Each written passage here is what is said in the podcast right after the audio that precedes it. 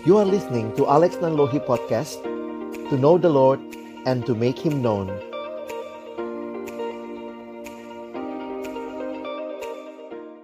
bahagia, bersuka cita, ada kasih Yesus. Mari kita tunduk kepala, kita berdoa sebelum membaca merenungkan firman Tuhan. Bapa di dalam surga, kami kembali bersyukur, berterima kasih untuk cinta kasih dan anugerahmu di dalam hidup kami. Terima kasih untuk pekerjaan Tuhan yang sungguh nyata di dalam kehidupan kami. Kembali malam hari ini kami datang bersyukur, memuji, memuliakan namamu. Dan tiba waktunya bagi kami untuk membuka firman-Mu. Kami mohon ya Tuhan ketika kami membuka firman-Mu, bukalah juga hati kami. Jadikanlah hati kami seperti tanah yang baik. Supaya ketika benih firman Tuhan ditaburkan itu boleh sungguh-sungguh berakar, bertumbuh, dan juga berbuah nyata di dalam hidup kami. Berkati hambamu yang menyampaikan setiap kami yang mendengarkan. Tuhan tolonglah kami semua agar kami bukan hanya menjadi pendengar-pendengar firman yang setia. Tapi mampukan kami dengan kuasa dari rohmu yang kudus. Kami dimampukan menjadi pelaku-pelaku firmanmu di dalam kehidupan kami. Bersabdalah ya Tuhan kami sedia mendengarnya. Di dalam satu nama yang kudus, nama yang berkuasa, nama Tuhan kami Yesus Kristus. Kami menyerahkan pemberitaan firman-Mu. Amin. Shalom. Selamat malam Bapak Ibu Saudara yang dikasihi Tuhan. Kita bersyukur kepada Tuhan hari ini boleh kembali dikumpulkan bersama-sama dalam pembinaan dan juga doa kita malam hari ini. Nah, tema yang diberikan kepada kita malam ini menarik sekali ya. Bagaimana kita melihat bahwa Allah adalah sumber dalam sukacita kita. Nah, saya ingin mengajak kita untuk melihatnya secara sederhana di dalam dua hal saja. Yang pertama, Allah sebagai sumber sukacita, dan yang kedua, bagaimana kita bisa menyikapi. Kalau Allah itu sumbernya, bagaimana respon dan sikap kita. Saudara yang dikasihi Tuhan, banyak orang berpikir kekristenan itu adalah agama yang bicara hanya penderitaan. Pokoknya jadi orang Kristen bayar harga, pikul salib, pokoknya menderita. Di sisi yang lain ada lagi yang berpikir kalau jadi orang Kristen, wah itu selalu senang, selalu sukses, selalu bahagia, tidak ada penderitaan. Jadi ini ekstrim yang agak menarik sebenarnya mempelajari, menyikapi, melihat kekristenan masa sekarang. Dan saya pikir sih gereja-gereja Injili akan berdiri di tengah begitu ya. Ya, kita tidak menolak sukacita, kesenangan, kegembiraan, kesuksesan, puji Tuhan kalau ada yang alami hal itu. Tetapi kita juga belajar melihat bahwa Alkitab bicara tentang penderitaan. Alkitab bicara tentang membayar harga, tentang komitmen. Jadi waktu melihat dua tension ini, satu sisi kelewat ceria, satu sisi kelewat menderita, maka saya pikir sebenarnya kita harus kembali ke Alkitab untuk melihat apa yang harusnya menjadi sikap kita. Dan salah satu yang saya pikirkan penting untuk kita pelajari adalah apa yang malam ini kita pelajari yaitu tentang sukacita. Nah, coba Bapak Ibu Saudara share sama kiri kanannya dulu. Kalau dengar kata sukacita, bayangannya apa? Itu nggak usah terlalu. Pokoknya kalau dengar kata sukacita apa? Langsung aja spontan begitu ya. Boleh dengan kiri kanannya berdua-berdua. Saya kasih waktu satu menit. Apa yang dibayangkan kalau dengar kata sukacita?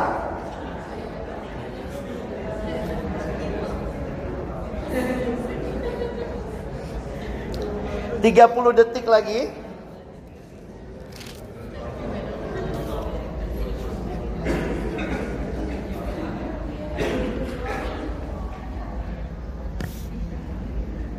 Oke. Silakan kalau ada yang tadi terpikirnya apa dalam waktu share sama temannya. Boleh dengan lantang saja? Bisa ditunjuk? Apa yang dibayangkan? Tidak ada kesedihan. Oke. Yang lain? Gembira. Apa lagi? Tertawa.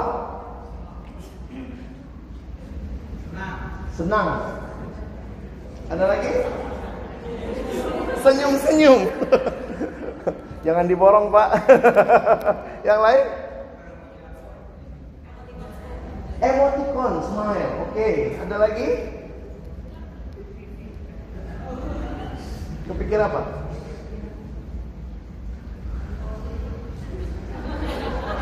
Apa? Jingkrak-jingkrak. Apa lagi? Pernahkah terpikir kalau bicara sukacita padanannya penjara? Hah? Hah? Hah? Salah satu surat di dalam Alkitab yang bicara sukacita terbanyak adalah surat Rasul Paulus kepada jemaat di Filipi. Surat yang hanya empat pasal, tetapi di dalam empat pasal itu Paulus bicara 16 kali sukacita.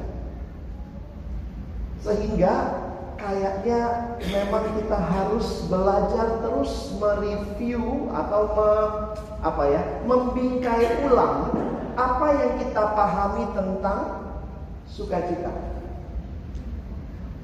Karena Alkitab ternyata bicara sukacita jauh-jauh lebih mendasar dibanding apa yang tadi kita sampaikan. Tidak ada yang salah dengan yang Bapak Ibu Saudara sampaikan, tetapi Alkitab memberikan perspektif yang indah, yang lebih utuh tentang sukacita.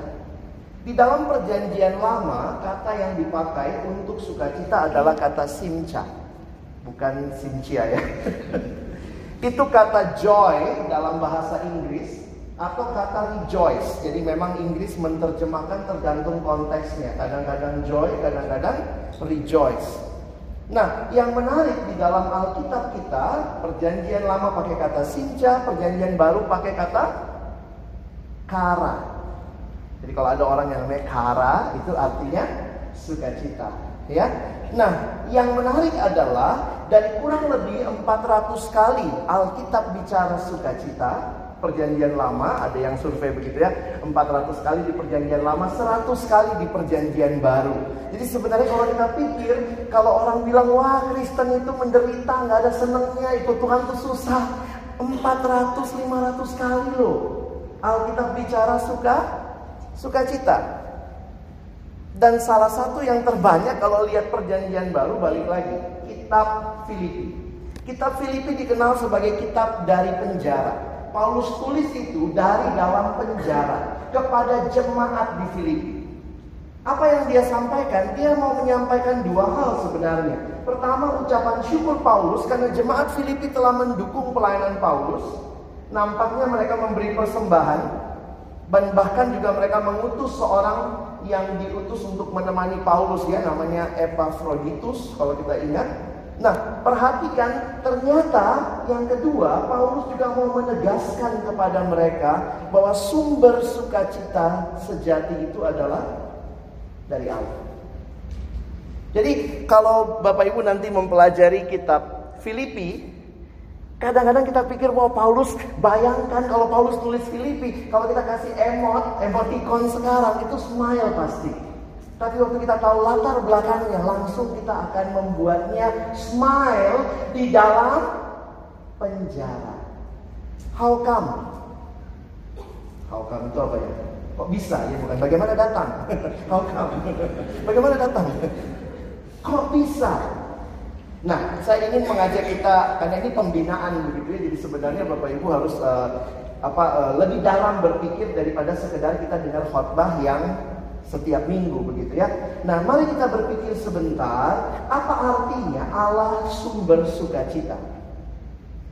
Berarti sukacita itu bukan dari manusia. Allah lah sumbernya. Oh gampang sih Pak dimengerti seperti itu. Tapi pertanyaan lebih jauh lagi begini. Kalau begitu, mereka yang hidup tidak dalam Allah, di luar Allah, apakah mereka alami sukacita? Kan Allah sumber sukacita. Pertanyaan lebih lanjut, apakah Allah memberikan sukacita kepada semua orang? Secara teologis di dalam kekristenan kita berkata tidak. Karena itu, kekristenan hanya memberikan pengertian sukacita kepada orang yang ada di dalam Tuhan. Bagaimana membedakan antara sukacita antara sukacita orang di dalam Tuhan dengan yang bukan orang-orang di dalam Tuhan? Beberapa buku, beberapa tulisan, artikel mencoba membaginya menjadi dua pengertian. Yang satu disebut sebagai happiness, kesenangan. Yang satu sukacita atau joy. Nah, tapi memang kalau kita pisahkan begitu rupa sulit juga karena di dalam joy pasti ada happiness. Tapi apa yang membedakan? Yang paling mendasar mungkin bahasa Indonesia lebih gampang menolong kita mengerti. Misalnya kita bicara kesenangan dan suka cita. Waktu kita mencoba membedakan keduanya, maka paling dasar adalah yang belum di dalam Tuhan, yang tidak di dalam Tuhan, yang tidak percaya Tuhan, dia mengalami kok bisa senyum, bisa jingkrak-jingkrak, bisa smile. Kita hanya mengatakan itu adalah wilayah kesenangan. Tetapi waktu bicara lebih mendalam tentang sukacita yang bahkan di dalam penjara bisa sukacita, maka itu tidak mungkin tidak itu sumbernya dari dari Allah. Itu yang paling membedakan. Sehingga nampaknya Paulus mau memberikan, ini kalau saya balik ke surat Filipi, Paulus ingin memberikan kepada jemaat satu hal yang mendasar tentang sukacita Kristiani, sukacita orang-orang di dalam Tuhan yang melampaui sekedar kegembiraan. Saya pikir orang Kristen tidak menolak kegembiraan. Orang Kristen tidak menolak kesenangan. Ingat, karena Tuhanlah yang sebenarnya menciptakan hal itu buat kita. Tetapi orang Kristen bisa masuk lebih dalam lagi mengerti bahwa ada sesuatu yang lebih daripada sekedar kegembiraan, yaitu suka sukacita. Nah, karena itu balik lagi, sumber sukacita dari dari Allah. Nah Bapak Ibu saya pikir secara sederhana mau tidak mau kita balik ke doktrin penciptaannya. Ketika Allah melihat semuanya itu sungguh amat baik begitu ya. Pertanyaan yang muncul begini. Pertama kali manusia dicipta, manusia dicipta itu untuk siapa? Coba kita pikir sebentar. Waktu Allah ciptakan manusia begitu ya. Pertama kali manusia dicipta, manusia dicipta untuk siapa? Secara teologis manusia dicipta untuk Allah. Kita tidak dicipta untuk diri kita. Kita tidak dicipta untuk orang lain semata-mata, tetapi kita dicipta pertama dan terutama untuk Allah. Makanya kalau teman-teman belajar mengerti tentang konsep penciptaan, ada satu hal yang menarik. Di dalam penciptaan, di situ ada konsep pemilik. Contoh, kalau saya cipta benda ini, namanya apa? Mike. Kalau misalnya saya cipta benda ini, begitu benda ini pertama kali dicipta, ini punyanya siapa? Penciptanya. Siapa yang harus dilayani? Penciptanya. Siapa raja benda ini? Penciptanya. Jadi sebenarnya di dalam konsep penciptaan pertama kali sudah jelas menyatakan Allah adalah pemilik Begitu dikatakan manusia ciptaan Allah berarti manusia milik milik Allah. Dan manusia dicipta untuk untuk Allah. Dicipta oleh Allah, dicipta untuk Allah, maka perhatikan konsep yang paling mendasar tentang manusia, manusia sebenarnya adalah makhluk yang menyembah karena dicipta oleh Allah untuk Allah. Kita itu paling kelop kalau hidup kita menyembah Allah. That is our purpose. Jadi menghayati ini, saya dicipta oleh Allah untuk Allah, makanya kita menyadari dalam bahasa Latin disebut manusia itu homo adoramus. Manusia adalah makhluk yang selalu menyembah. Jadi Bapak Ibu jangan berpikir terbalik ya. Kadang-kadang kita mikirnya begini, manusia itu seolah-olah dikasih kebebasan boleh sembah Allah, boleh tidak, oh sorry, boleh menyembah, boleh tidak. Pilihan kita bukan itu. Pilihan manusia bukan menyembah atau tidak menyembah. Karena kita makhluk yang menyembah, maka sebenarnya pilihan kita, kita sedang menyembah Allah yang benar atau kita sedang menyembah yang bukan Allah yang benar. Saya ulang ya penjelasannya pilihan manusia sebagai makhluk yang dicipta oleh Allah untuk Allah, kita pilihannya bukan menyembah atau tidak. Karena kita akan pasti menyembah, itu sudah built in. Kita makhluk yang akan selalu menyembah. Maka pertanyaannya kita lagi menyembah Allah yang benar atau kita sedang menyembah Allah yang salah. Di dalam Alkitab Allah yang salah itu namanya ber, berhala. Makanya Yohanes Calvin, John Calvin mengatakan hati manusia itu pencipta berhala. Man's heart is the factory of idols. Kita itu akan selalu mencari sesuatu yang disembah. Jadi Bapak Ibu Saudara jangan pikir oh saya nggak mau beragama, tapi pada saat yang sama pasti ada yang kita sembah. Oh manusia bisa sembah uang, manusia bisa sembah kekayaan. Manusia bisa sembah atau manusia bisa obses begitu rupa dengan keluarga. Sehingga yang bisa jadi idol itu adalah hal-hal yang dekat dengan hidup kita. Saya ingat film itu ya, Bapak Ibu pernah nonton Minion? nah ya, mungkin ya anak-anak remaja, pemuda. Minion itu ya kecil-kecil kuning itu ya. Dia itu selalu, itu persis doktrin manusianya Alkitab. Minion selalu cari tuan untuk dilayani. Sayangnya memang dia selalu cari Tuhan yang paling paling jahat. Jadi makanya Minion itu dia hidupnya tuh paling tidak berenergi kalau nggak ada yang disembah. Dia cari lagi, cari lagi ya. Jadi dia akan selalu menyembah itulah manusia. Makanya ya ini bagus banget ya. Ini ajaran-ajaran reformasi yang mulai diangkat di banyak buku belakangan. Salah satu mengangkat apa yang dituliskan oleh Martin Luther. Martin Luther bilang begini, kenapa perintah pertama Allah jangan ada padamu Allah lain?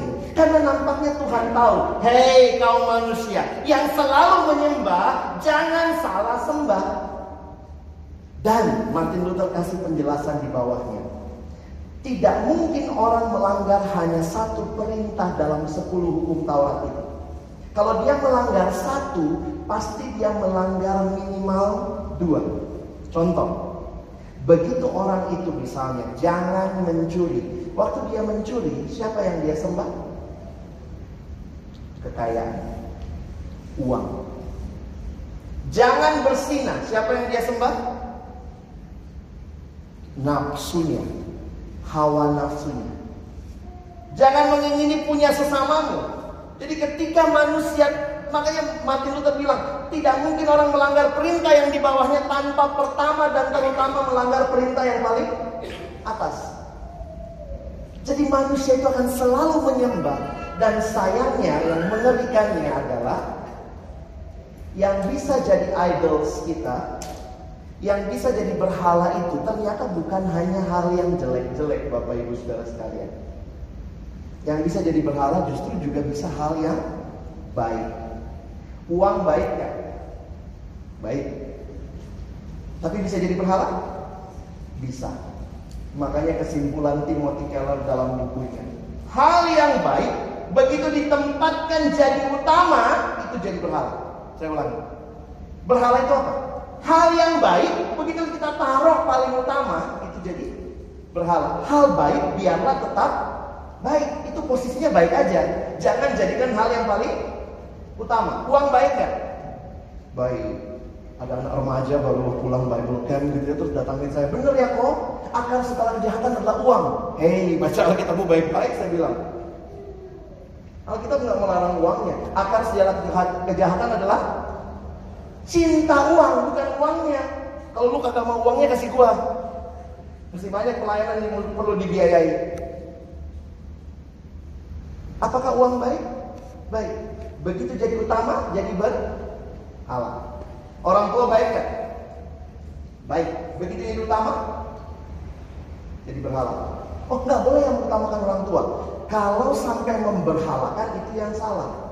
Satu anak datang sama saya, habis saya khotbah dia bilang, tadi Koko bilang kagak boleh nyontek ya, ini anak remaja. Saya bilang, iya nggak boleh nyontek, sorry ini pemuda ya, nggak boleh nyontek. Terus dia bilang, lo kata mama saya boleh, Hah?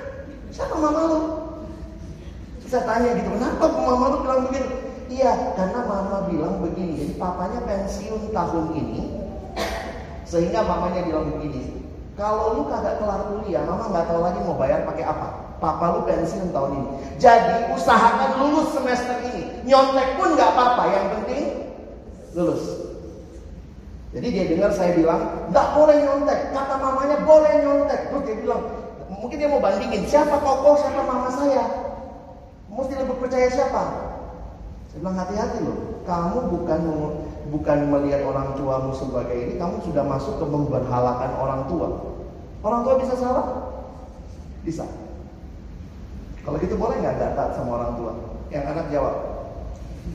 Boleh nggak gak taat sama orang tua? Boleh kalau perintah orang tua salah. Nah, ayo kita bunuh yuk anak tetangga perlu taat. Oh enggak. Dalam hal ketaatan ada pilih pilihan. Tapi maaf yang anak-anak, sering kali perintah orang tua persis sama sama Tuhan. Lu kagak taat juga, gitu ya. Kadang-kadang jadi Alkitab kasih dua opsi sebenarnya. Dalam hal perintah ketaatan, kita harus lebih taat kepada Tuhan daripada kepada orang tua. Betul orang tua wakil Tuhan, tapi ingat orang tua juga banyak yang sudah jatuh dalam dosa. Karena itu doakan keluarga kita. Tapi perhatikan yang kedua, di dalam hal menghormati, nampaknya Alkitab tidak kasih opsi. Kalau tadi dalam hal taatilah orang tuamu, belakangnya ada embel-embel di dalam Tuhan. Jadi kalau orang tuanya tidak dalam Tuhan, tetap lebih taat kepada Tuhan. Tapi dalam hal hormatilah orang tuamu, Alkitab memberikan kepada kita pemahaman. Mau orang tuamu bisa diteladani, nggak bisa diteladani, papamu papa yang bertanggung jawab atau tidak bertanggung jawab, mamamu perempuan baik-baik atau bukan, tidak ada opsi. Hormati. Kadang-kadang kita suka kebalik ya. Jadi waktu saya perhatikan, orang tua bisa jadi berhala? Bisa. Pacar bisa jadi berhala nggak? Saya pernah lihat anak remaja bikin status begini. Pacar yang baik, titik dua. Mengikuti semua aja kemauannya, menjauhi semua larangannya. Saya pikir itu pacar apa Tuhan? Tipis bedanya. ya. Kalau pacar bilang jangan ke gereja, ya udah jangan ke gereja karena pacar gitu ya. Kenapa saya jelaskan ini? Saya ingin memberitahu kepada kita. Perhatikan, yang mungkin jadi berhala kita bukan hal-hal yang jahat. Hal-hal yang baik. Tapi begitu yang baik kita taruh paling utama, langsung jadi berhala. Kenapa saya harus jelaskan ini? Saya coba simpulkan. Kalau manusia diciptakan oleh Allah, untuk Allah, manusia itu paling klop kalau dengan Allah. Maka kepuasan sejati manusia adanya di dalam Allah. Sukacita itu apa? Ketika kita hidup seperti yang Tuhan minta.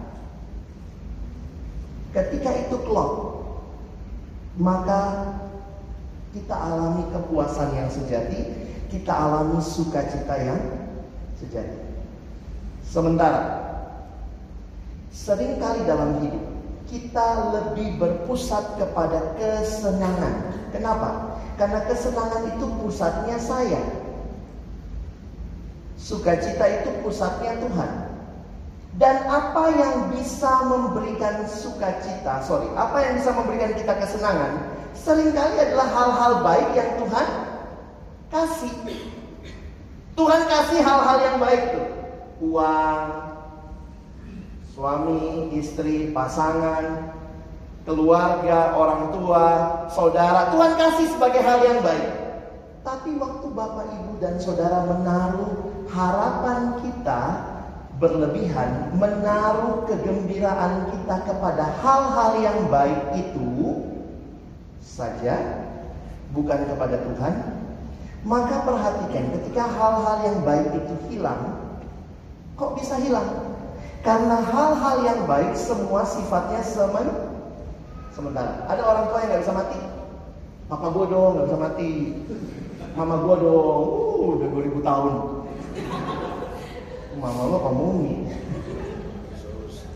Yesus ya poinnya adalah ketika kita menaruh sukacita kita kegembiraan kita pada hal-hal yang sementara yang adalah ciptaan kategori ciptaan tidak pernah akan bisa memuaskan kita. Karena itu semua yang kategorinya ciptaan tidak akan pernah memberikan sukacita sejati. Karena itu akan selalu berubah. Kenapa Alkitab bicara sukacita yang sejati? Karena nampaknya sukacita yang sejati didasarkan pada hal yang tidak berubah, yaitu pencipta. Semua wilayah ciptaan itu sementara. Saya kadang suka mikir gitu ya. Kadang-kadang tuh manusia nggak nyampe ke tujuannya Allah ciptakan. Ingat ya, kita dicipta oleh Allah untuk untuk Allah. Dan untuk itu Tuhan kasih kita banyak ciptaan lain. Sebenarnya ciptaan lain itu kalau pakai bahasa Inggris, this will be your signpost. Ini penunjuk jalan untuk nunjukin kita kepada Tuhan. Kalau Bapak Ibu dapat banyak uang, sebenarnya berkat Tuhan itu harusnya membawa kita sampai kepada Tuhannya.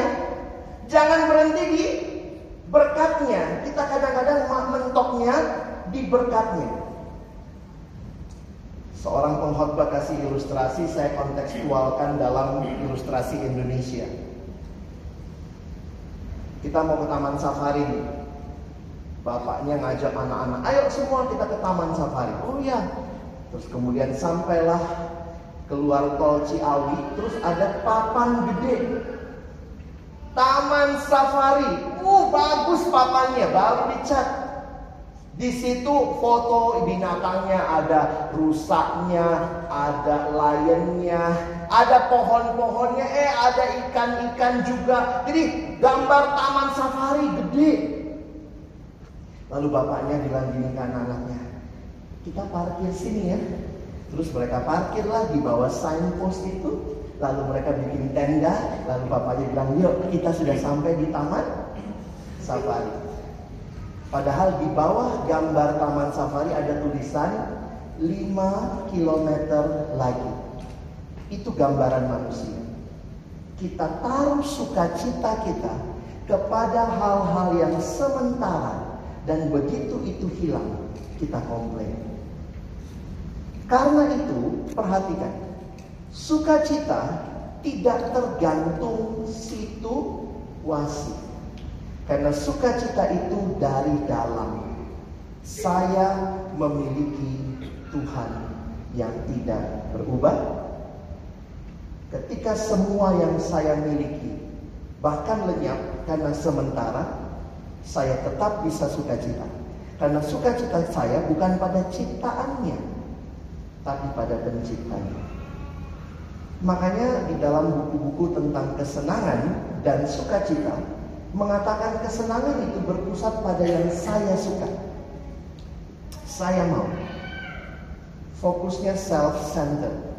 Tapi bicara sukacita, kita makin menghayati bahwa memang Tuhanlah satu-satunya milik kita yang tidak tergantikan, tidak bisa hilang, tidak bisa lenyap. Seorang hamba Tuhan pernah bilang, saya ingat sekali ilustrasinya. Belajar menerima segala sesuatu dari Tuhan dengan tangan terbuka. Kadang-kadang kita terima berkat Tuhan, kita terimanya dengan tangan tertutup, tergenggam kasih ini punya saya. Waktu Tuhan bilang Alex maaf selesai masa pakainya ya, saya ambil ya. Kan Tuhan mau pinjemin ya. Tuhan, oh tidak Tuhan ini punya saya. Tuhan eh punya gua, tidak punya saya. Tarik tarikan. Sehingga begitu diambil kecewanya luar biasa. Kenapa Tuhan ambil? Kenapa Tuhan tidak berikan ini? Kenapa? Jadi kayaknya kita mirip kayak apa ya iklan itu ya, you deserve it. Oh saya lah, saya ini pusatnya. Sehingga begitu Tuhan bilang sorry, ini diambil. Ketika pekerjaan kita diambil, banyak orang yang taruh sukacitanya pada pekerjaan.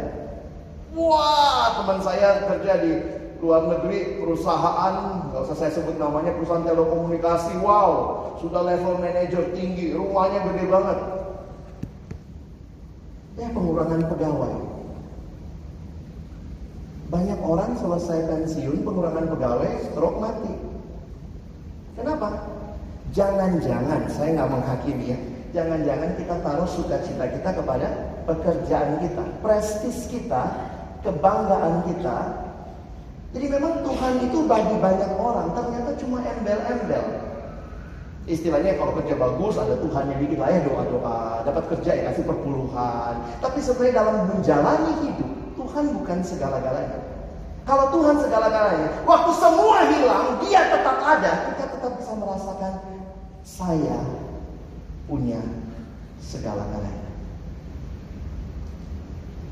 Sometimes Tuhan mungkin mengizinkan semua diambil dari kita untuk membuat kita tahu dan sadar, iya ya, memang cuma engkau satu-satunya segala-galanya bagiku. Itu nggak boleh. Ya saya juga nggak mau nakut-nakutin bapak ibu yang sampai Tuhan ambil semua loh, enggak ya. Tapi mari malam ini sadari lagi. Seringkali kita taruh sukacita kita kita kepada idols yang bukan Tuhan. Kadang-kadang ya ini kalau baca lagi kita pengkhotbah, pengkhotbah menggambarkan idols itu nyedot gitu ya. Maksudnya dia bilang begini, orang yang cinta uang tidak akan pernah puas dengan uang. Ternyata itu menarik. Salah satu pertanyaan paling sulit dijawab saat ini adalah berapa gaji yang cukup? Ada yang bisa kasih? Kenapa untuk kemiskinan ada batas kemiskinan?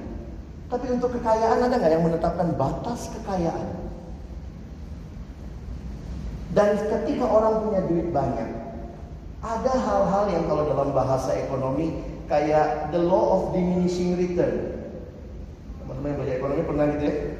Coba misalnya kita kita kerja biasa-biasa aja ya gaji nggak seberapa gitu, tiba-tiba dikasih nih dari pemerintah langsung 1 m. Besok dikasih lagi 1 m. Apa hari berikutnya tiap hari dikasih 1 m, 1 m, lama-lama 1 m jadi jadi biasa. Awalnya 1 m, lama-lama ya 1 m. Dikasih 2M, taruh terus 2M tiap hari selama sebulan. Wah, 2M. Kurang amat sih. Kadang-kadang saya kesel juga dia. Yang koruptor-koruptor kadang-kadang udah kaya ya. Ih, udah kaya masih korupsi. Kalau bukannya berarti kadang-kadang kalau bicara manusiawi ya, kalau yang miskin yang korupsi kita kayak iya iyalah kasihan lah ya. Walaupun tetap nggak boleh ya. Tapi itu yang kenapa kekayaan itu nggak memuaskan? Kalau kita cuma taruh sukacita kita, ya anak sekarang gitu ya suka citanya ke mana? Oh udah pergi ke jalan-jalan ke luar negeri udah pergi ke sini pergi ke situ. Jadi kayaknya tuh suka citanya gitu. Pokoknya mesti ke Jepang akhir tahun lihat salju. Karena salju nggak lihat kamu. Jadi kadang-kadang gitu suka citanya itu nggak begitu sudah lihat salju. Kayak habis tuh. Ya gini doang. Dingin-dingin di lemari es juga ada. Jadi kadang-kadang saya pikir iya ya hati-hati banget loh saya sekali lagi tidak melarang kita menikmati kesenangan yang Tuhan izinkan ada dalam dunia, tapi itu bukan sukacita sejati. Saya balik ke topik saya. Pertama, Allah adalah sumber sukacita. Berulang kali Alkitab menegaskan ini. Kita lihat beberapa ayat. Lihat Mazmur 44 Lihat judulnya, eh sorry 43 maksud saya. Kerinduan kepada Allah. Jadi di dalam Mazmur ini digabung ya 42, 43 itu satu Mazmur sebenarnya. Nah perhatikan ayat yang keempat. Yuk kita baca sama-sama. Satu dua ya. Maka aku dapat pergi ke mesbah Allah, menghadap Allah yang adalah sukacitaku dan kegembiraanku dan bersyukur kepadamu dengan kecapi, ya Allah, ya Allah. Jadi Bapak Ibu perhatikan ya, Allah itu apa kalimatnya? Adalah menghadap Allah yang adalah sukacitaku. Ini kalau bicara Bapa, saya saya pakai pendekatan Tritunggal, maka Allah Bapa adalah sumber sukacita. Perhatikan Tuhan Yesus dalam mengajar. Perhatikan uh, kitab Yohanes, Injil Yohanes. Yohanes pasal yang ke-15 ayat yang ke-11. Coba Bapak Ibu Saudara baca ayat ini ya. Satu dua ayat. Semuanya itu kukatakan kepadamu supaya sukacitaku ada di dalam kamu dan jadi saya lagi perhatikan begini ternyata semua pengajaran Yesus membuat kita sukacita. Benar nggak ya? Kita kalau bicara menerima ajaran Yesus, jadi tujuan Yesus dia katakan semuanya itu ku beritahukan kepadamu supaya kamu punya sukacita yang penuh. Jadi waktu saya gambarkan ini menarik banget ya. Bapa perjanjian lama Allah dialah sukacita. Perjanjian baru Yesus juga memberikan sukacita. Dan jangan lupa Roh Kudus. Ketika dikatakan buah roh adalah kasih, sukacita. Jadi Bapak Ibu perhatikan begini, setelah manusia jatuh dalam dosa tidak ada manusia yang sebenarnya bisa punya sukacita kalau bukan Allah yang mengaruniakannya. Makanya kita menghayati waktu Tuhan melahir barukan seseorang, rohnya yang kudus diberikan diam di dalam hati. Perhatikan Alkitab. Kita balik ke Galatia pasal 5, kita lihat sebentar tentang buah roh. Ada ada perkataan yang menarik bagi saya di pasal yang kelima, waktu bicara daging. Perhatikan di dalam ayat yang ke-19. Menarik sekali dikatakan di dalam ayat 19 Galatia pasal 5 ayat 19 Waktu bicara daging Paulus pakai kata perbuatan-perbuatan daging Ini cara istilahnya menarik Lalu dia pakai tetapi ayat 22 Tetapinya apa? Tetapi buah roh Maksudnya apa? Salah seorang teolog menjelaskan dengan pemahaman ini Ketika bicara daging itu otomatis kita perbuat. Begitu sinful nature kita, sifat manusiawi yang sudah jatuh dalam dosa, maka begitu jatuh dalam dosa, manusia melakukan yang daging itu adalah very natural. Gampang banget, makanya Paulus pakai kata perbuatan. Tapi waktu dia bicara Roh Kudus, dia bicara buah. Bukan perbuatan roh, jadi waktu saya pelajari ini, gambaran sederhananya begini. Manusia sebenarnya kita ini, Bapak Ibu Saudara sekalian, harus kita hayati. Kita tuh nggak bisa mengasihi, nggak bisa sukacita, kita nggak mungkin. Tapi karena kita terima Yesus Roh Kudus diam di dalam kita, waktu Roh Kudus diam di dalam kita melahir barukan kita, maka buah dari kehadiran Roh Kudus itulah sukacita bukan sumbernya dari kita. Ini tidak ada hubungannya secara langsung dengan kepribadian. Oh saya orangnya memang suka cita kok. Waktu tes kepribadian saya memang sanguin kok. No, itu tipe kepribadian. Tidak ada hubungannya dengan buah roh. Buah roh adalah pekerjaan yang di, dihasilkan oleh roh kudus yang diam di dalam kita. Makanya itu bukan buahnya Alex itu adalah buahnya roh yang diam di dalam Alex. Kira-kira gitu. Jadi dari tiga ayat ini saya hanya ingin menegaskan yang namanya sukacita itu sumbernya bukan kita. Bukan dari tipe personality kita. Bukan dari cara kita bergaul sama orang. Bukan karena kita belajar senyum. Tetapi itu adalah sesuatu yang Allah berikan untuk kembali menegaskan bahwa manusia engkau tidak punya kepuasan lain di luar aku. Sehingga kalau Bapak Ibu bisa sukacita. Bahkan ketika semua yang kita miliki hilang sebenarnya kita sudah mencicipi. Kalau semua yang kita miliki hilang, maunya tuh marah. Maunya tuh ngambek. Maunya tuh banting-banting. Tapi ketika ternyata Tuhan izinkan, ketika pekerjaan kita yang kita sudah bangun karir begitu rupa ternyata diserobot orang, ketika apa yang kita miliki nampaknya diambil, ketika orang yang kita sayangi mungkin meninggal, kita tetap bisa tenang. Makanya saya menghayati sukacita itu bukan selamanya bicara emot senyum, tapi emot calm saya pikir juga kan kalau ada yang meninggal masa kita suka cita ya. mati. Mati loh. Puji Tuhan mati ya. Enggak. Soalnya saudara teman-teman ada juga ya waktu salah satu keluarga kami entahlah itu gereja apa ya. Jadi papanya meninggal. Orang kasih bunga papan. Ditulislah turut berduka cita. Terus tiba-tiba dia bilang gini sama kita keluarga, ayo kita ganti semua. Papa sudah senang sama Tuhan, ganti turut bersuka cita. Jadi dia pindah-pindahin huruf D itu ya, dia ganti sama S. Kita sampai geli gitu ya, kita bilang saya ikutan tuh. Lalu di gereja apa lo ikutin ya? Jadi itu juga jadi nggak nggak apa nggak realistis. Alkitab bicara berduka ada dalam Alkitab bahkan ada kitab Jadi kita dikasih kesempatan meratap. Tapi sukacita itu nggak hilang karena sukacita kita bukan bergantung pada yang mati, yang meninggal. Sukacita kita karena kita punya Allah. Jadi kalau dikatakan apa yang kita harus syukuri dalam situasi yang paling sulit. Kalau ada yang meninggal, apa yang disyukuri? Ada yang bilang, oh ada ayat bilang tetaplah bersyukur. Syukur mati gitu. Oh, yang kita syukuri adalah meskipun saya sangat sayang orang ini, saya sangat kehilangan, tapi saya punya Allah yang tidak meninggalkan saya. Itu syukur kita. Sukacita kita bukan karena dia meninggal, tapi walaupun dia yang sangat saya kasih, saya sayang banget, saya nggak mau dia pergi, saya mau dia di sini. Tapi Tuhan bilang dia harus pergi, saya tetap punya Allah yang tidak tinggalkan saya. Itu sukacita. Dan sukacita itu mungkin sekarang kita mesti bingkai lagi ya. Emot terus ada hujan badai atasnya ya.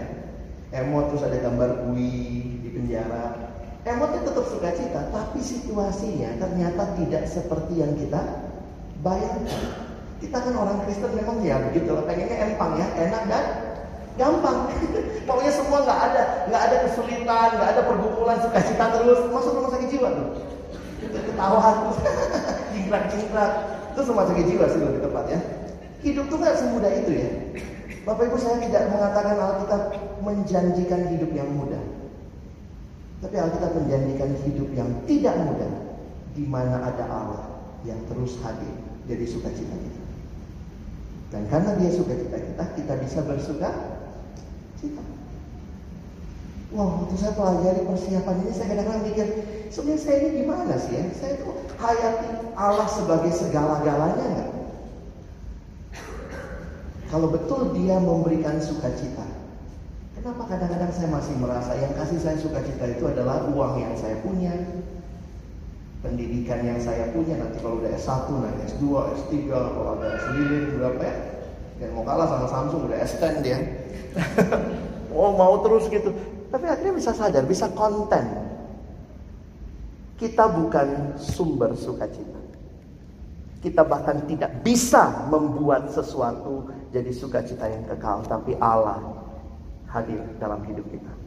Bapak, anak, dan roh.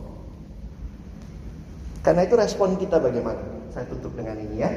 Respon kita seperti apa? Ya respon kita, satu buku yang saya baca dia bilang begini. Seringkali kita itu lupa. Nah, ini penyakit orang Kristen katanya, lupa. Lupa Tuhan sumber sukacita, lupa bahwa kita harus bersukacita. Bagaimana bersukacita? Ya sandar pada Tuhan. Kayak ini gampang banget kan? Cuma lupa.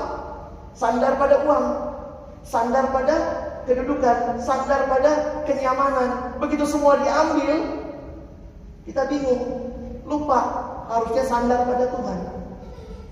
Saya kaget juga loh baca buku gitu ya. Coba bayangkan bagaimana caranya mendapatkan sukacita? Jangan lupa. Kan kita maunya dapat tips ya, bagaimana pertama, kedua, ketiga. Itu cuma bilang begini, lu suka lupa. Makanya bagaimana sukacita? Jangan lupa. Selesai. Ya juga ya. Tapi ini jadi evaluasi buat kita. Coba kita evaluasi ya. Kita lagi taruh sukacita kita di mana?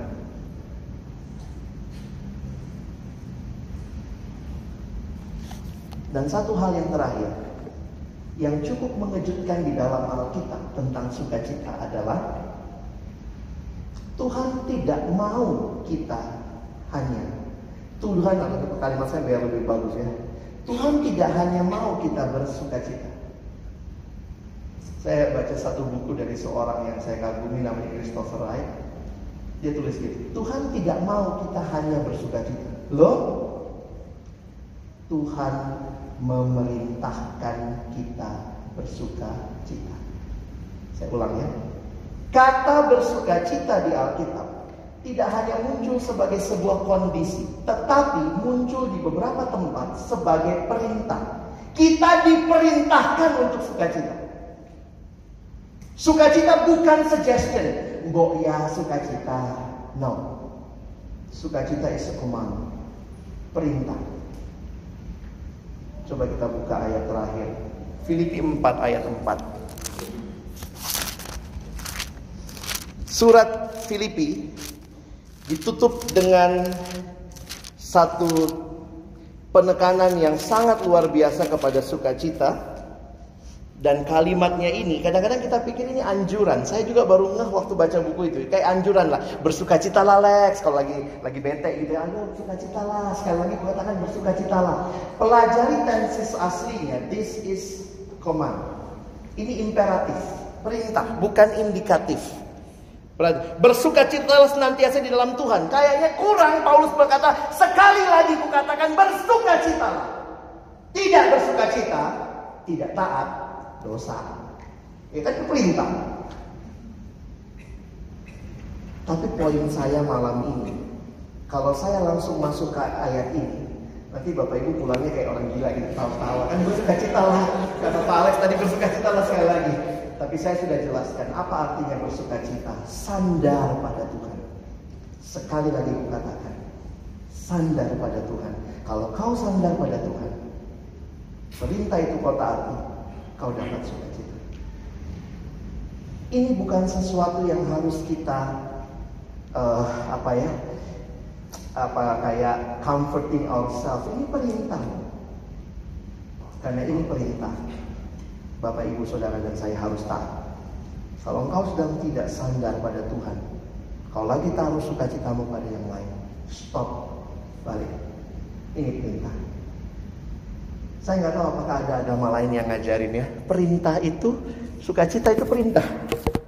Bersukacitalah. Saya coba bacakan kalimat buku itu ya. Kalau John Piper dalam artikelnya juga menulis di dalam perjanjian lama berkali-kali Mazmur berkata bersukacitalah, bersukacitalah ya.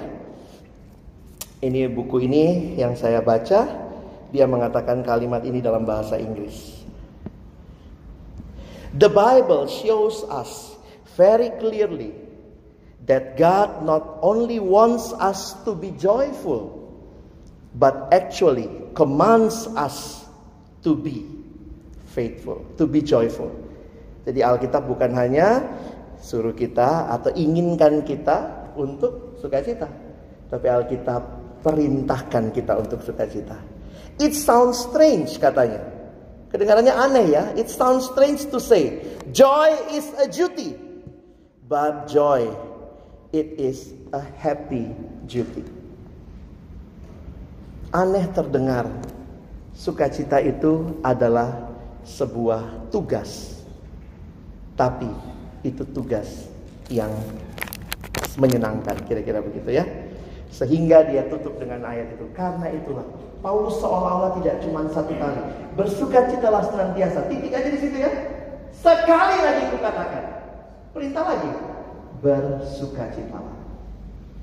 Kalau Bapak Ibu saat ini lagi tidak bersukacita, coba evaluasi. Jangan-jangan lagi sandar yang lain lagi nunggu proyek minggu depan, lagi tunggu tiket murah. Nanti kalau saya dapat ini nih, Jepang di tangan, Jepang nih, Korea, mau foto di Winter Sonata. saya kadang melihatnya, kadang-kadang ini ya, yang sekarang-sekarang tuh sebenarnya suka ceritanya ece-ece sih, gitu-gitu ya. Tapi itu bisa sangat joyful buat beberapa orang. Tapi sebenarnya is it a real, a real joy? Perintah malam ini bersuka cita Anda Tuhan. Dua hal kita pelajari. Sumber sukacita, dan respon meresponi sukacita. Gimana responnya? Jangan lupa dan jangan lupa ini perintah. Amin. Mari kita berdoa. Bapak Surgawi, terima kasih banyak kami belajar bersama malam ini satu hal yang mungkin kami rasa kami sudah tahu. Banyak hal kami pelajari, kami sudah seolah-olah bersuka cita, tapi malam ini firmanmu membingkai apa yang kami pahami tentang sukacita. Karena itu kami mohon kami menjalani hidup ke depan di dalam kasih dan pimpinan Tuhan. Mengalami sukacita yang sejati karena Allah sumbernya bukan diri kami, bukan sekitar kami, bukan situasi yang terjadi di sekitar kami. Tapi bahkan ketika situasi paling buruk sekalipun kami punya sukacita karena engkau diam di hati kami. Dan itulah yang memampukan kami maju terus dalam pergumulan hidup. Tolong kami sekali lagi bukan cuma jadi pendengar firman, tapi jadi pelaku firman. Kami bersyukur dalam nama Yesus. Amin. Terima kasih untuk Gulinjil Alex Malafi untuk berbagi firman Tuhannya. Kira firman Tuhan yang diberikan oleh berapa puluh dua dalam kehidupan kita sehari-hari. Kita minta tolong untuk contoh sabun, contoh sabun untuk kita dalam doa. Saudara di ayat undang untuk balik. Yuk, gimana?